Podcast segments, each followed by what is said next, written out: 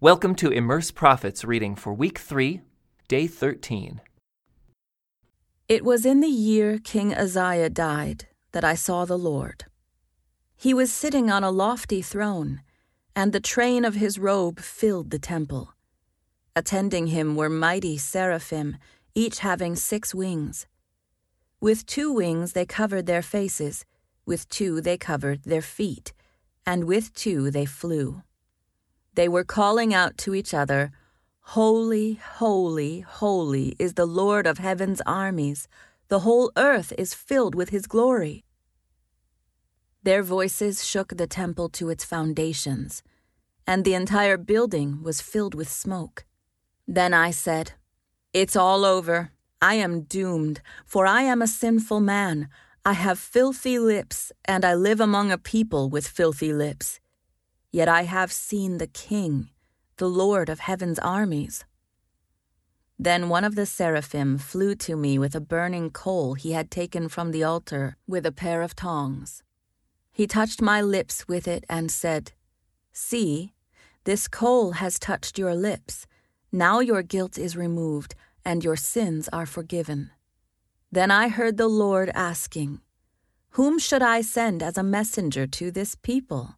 Who will go for us? I said, Here I am. Send me. And he said, Yes, go. And say to this people, Listen carefully, but do not understand. Watch closely, but learn nothing. Harden the hearts of these people. Plug their ears and shut their eyes. That way they will not see with their eyes, nor hear with their ears, nor understand with their hearts, and turn to me for healing. Then I said, Lord, how long will this go on?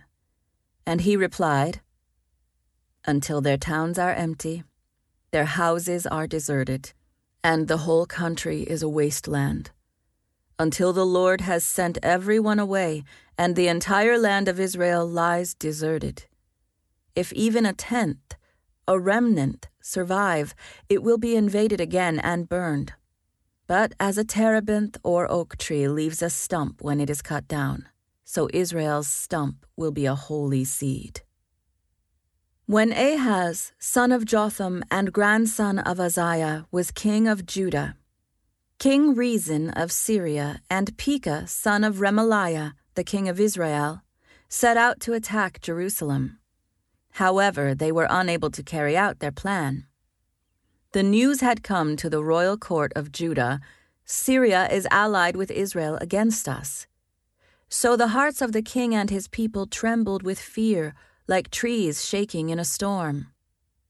Then the Lord said to Isaiah, Take your son, Shear-jashub, and go out to meet King Ahaz. You will find him at the end of the aqueduct that feeds water into the upper pool, near the road leading to the field where cloth is washed. Tell him to stop worrying. Tell him he doesn't need to fear the fierce anger of those two burned out embers, King Rezin of Syria and Pekah, son of Remaliah. Yes, the kings of Syria and Israel are plotting against him, saying, We will attack Judah and capture it for ourselves. Then we will install the son of Tabeel as Judah's king. But this is what the sovereign Lord says This invasion will never happen. It will never take place. For Syria is no stronger than its capital, Damascus, and Damascus is no stronger than its king, Rezin. As for Israel, within 65 years it will be crushed and completely destroyed. Israel is no stronger than its capital, Samaria. And Samaria is no stronger than its king, Pekah, son of Remaliah. Unless your faith is firm, I cannot make you stand firm. Later, the Lord sent this message to King Ahaz Ask the Lord your God for a sign of confirmation, Ahaz. Make it as difficult as you want, as high as heaven or as deep as the place of the dead. But the king refused. No, he said, I will not test the Lord like that. Then Isaiah said, Listen well, you royal family of David. Isn't it enough to exhaust human patience? Must you exhaust the patience of my God as well? All right then, the Lord Himself will give you the sign. Look, the virgin will conceive a child. She will give birth to a son and will call him Emmanuel, which means God is with us.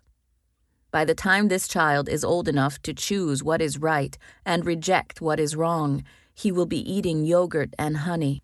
For before the child is that old, the lands of the two kings you fear so much will both be deserted. Then the Lord will bring things on you, your nation, and your family unlike anything since Israel broke away from Judah. He will bring the king of Assyria upon you. In that day, the Lord will whistle for the army of southern Egypt and for the army of Assyria. They will swarm around you like flies and bees. They will come in vast hordes and settle in the fertile areas and also in the desolate valleys, caves, and thorny places. In that day the Lord will hire a razor from beyond the Euphrates River, the king of Assyria, and use it to shave off everything your land, your crops, and your people. In that day, a farmer will be fortunate to have a cow and two sheep or goats left. Nevertheless, there will be enough milk for everyone because so few people will be left in the land. They will eat their fill of yogurt and honey. In that day, the lush vineyards, now worth 1,000 pieces of silver, will become patches of briars and thorns. The entire land will become a vast expanse of briars and thorns a hunting ground overrun by wildlife. No one will go to the fertile hillsides where the gardens once grew, for briars and thorns will cover them. Cattle, sheep, and goats will graze there. Then the Lord said to me, Make a large signboard and clearly write this name on it Maher Shalal Hashbaz. I asked Uriah the priest and Zechariah, son of Jeberekiah, both known as honest men, to witness my doing this. Then I slept with my wife, and she became pregnant and gave birth to a son. And the Lord said, Call him Maher Shalal Hashbaz. For before this child is old enough to say Papa or Mama, the king of Assyria will carry away both the abundance of Damascus and the riches of Samaria. Then the Lord spoke to me again and said, My care for the people of Judah is like the gently flowing waters of Shiloah, but they have rejected it. They are rejoicing over what will happen to King Rezin and King Pekah. Therefore, the Lord will overwhelm them with a mighty flood from the Euphrates River the king of Assyria and all his glory. This flood will overflow all its channels and sweep into Judah until it is chin deep. It will spread its wings, submerging your land from one end to the other, O Emmanuel. Huddle together, you nations, and be terrified. Listen, all you distant lands. Prepare for battle, but you will be crushed. Yes, Prepare for battle, but you will be crushed. Call your councils of war, but they will be worthless. Develop your strategies, but they will not succeed. For God is with us. The Lord has given me a strong warning not to think like everyone else does.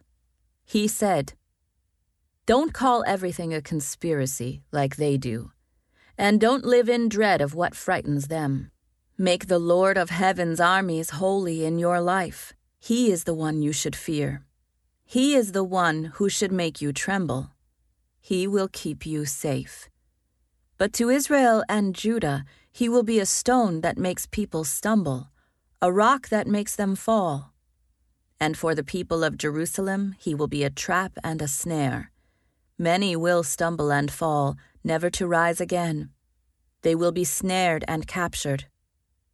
Preserve the teaching of God, and trust his instructions to those who follow me. I will wait for the Lord, who has turned away from the descendants of Jacob. I will put my hope in him.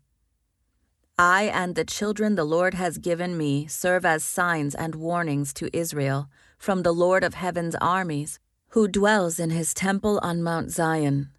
Someone may say to you, Let's ask the mediums and those who consult the spirits of the dead. With their whisperings and mutterings, they will tell us what to do. But shouldn't people ask God for guidance? Should the living seek guidance from the dead? Look to God's instructions and teachings. People who contradict His word are completely in the dark. They will go from one place to another, weary and hungry. And because they are hungry, they will rage and curse their king and their God. They will look up to heaven and down at the earth, but wherever they look, there will be trouble and anguish and dark despair. They will be thrown out into the darkness. Nevertheless, that time of darkness and despair will not go on forever. The land of Zebulun and Naphtali will be humbled. But there will be a time in the future when Galilee of the Gentiles, which lies along the road that runs between the Jordan and the sea, will be filled with glory. The people who walk in darkness will see a great light. For those who live in a land of deep darkness, a light will shine. You will enlarge the nation of Israel, and its people will rejoice they will rejoice before you as people rejoice at the harvest, and like warriors dividing the plunder. For you will break the yoke of their slavery, and lift the heavy burden from their shoulders. You will break the oppressor's rod, just as you did when you destroyed the army of Midian. The boots of the warrior and the uniforms blood stained by war will all be burned, they will be fuel for the fire. For a child is born to us, a son is given to us.